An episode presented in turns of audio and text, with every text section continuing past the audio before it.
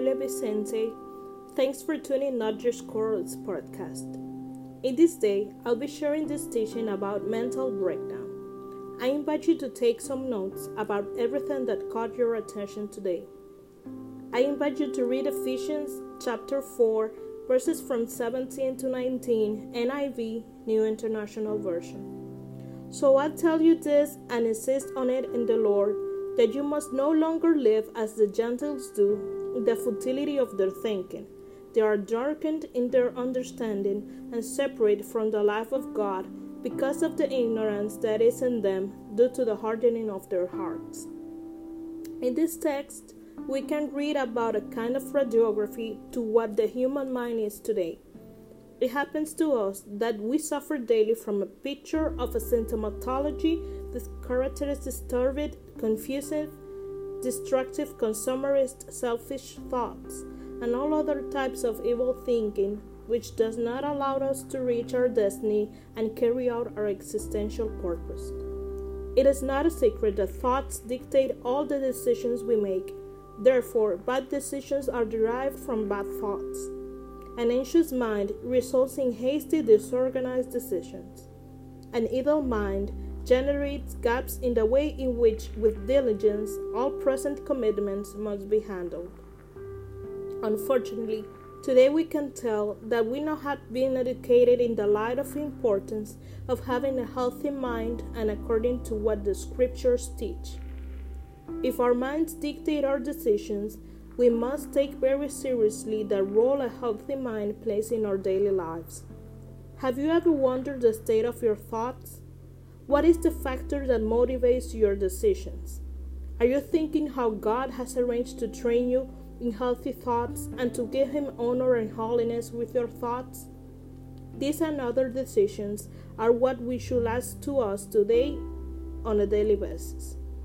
To discover the state of your thoughts, you should try to be honest enough to examine each one of your thoughts. Examine your education, what you read, what you listen to. Take time to carefully inspect each thought in the light of the Bible. Exercising every day to think at least one thing that is spiritual, social, and family well being, it is not an option for forgetfulness, but a commitment that also helps to change the way we think. Your thoughts, which must be based on the kingdom's way of thinking, are the filter through which you visualize the reality of what you live and know. Think well, and you will see well being. Think the right thing, and you will see justice acting in your favor. Think big, and you will see the great possibilities of growth. This is fulfilled in how we as God's creations, we were made through the thought of God, which was manifest in His words and actions.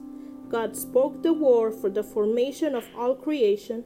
God executed that word, and everything took shape.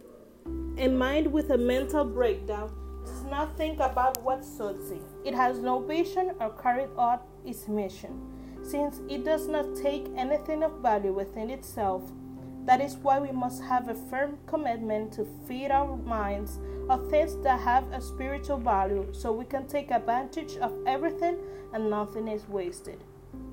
By mistake, we have understood that our hearts are divorced from our thoughts, which is why we manage two areas that drive every decision.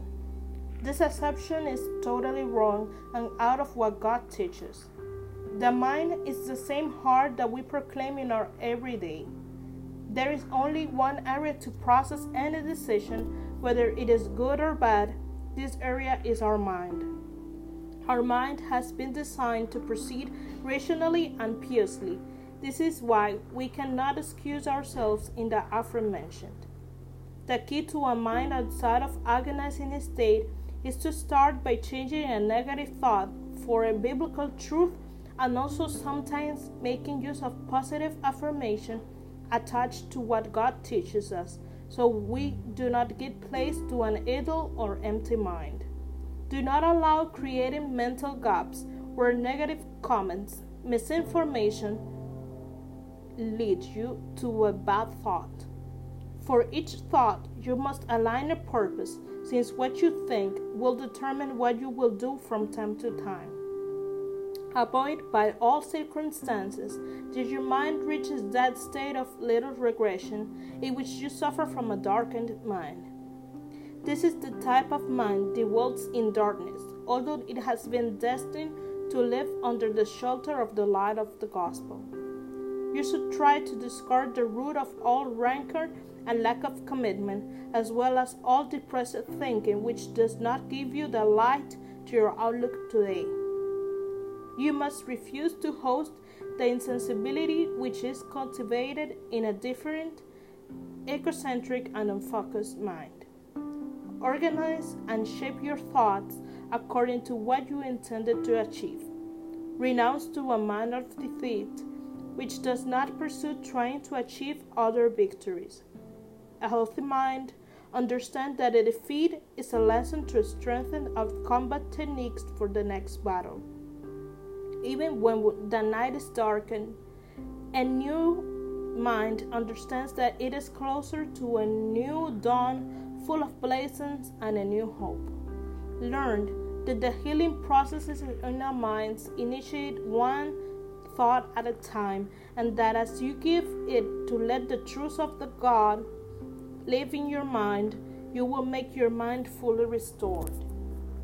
As you determine to change after you have recognized your mental state, you must go presenting this process to God, he, since He is the one who accompanies you through His Word, so you may be nourished by the whole truth. Decide today to make good decisions through a mind renewed by the truth of God. We pray. Thank you, Lord, for your teaching us today about your word and how we can heal our minds by accepting and living the word day by day. Let us honor you with our thoughts and let each one of them be aligned with your good, pleasant, and perfect will. In the name of Jesus, amen.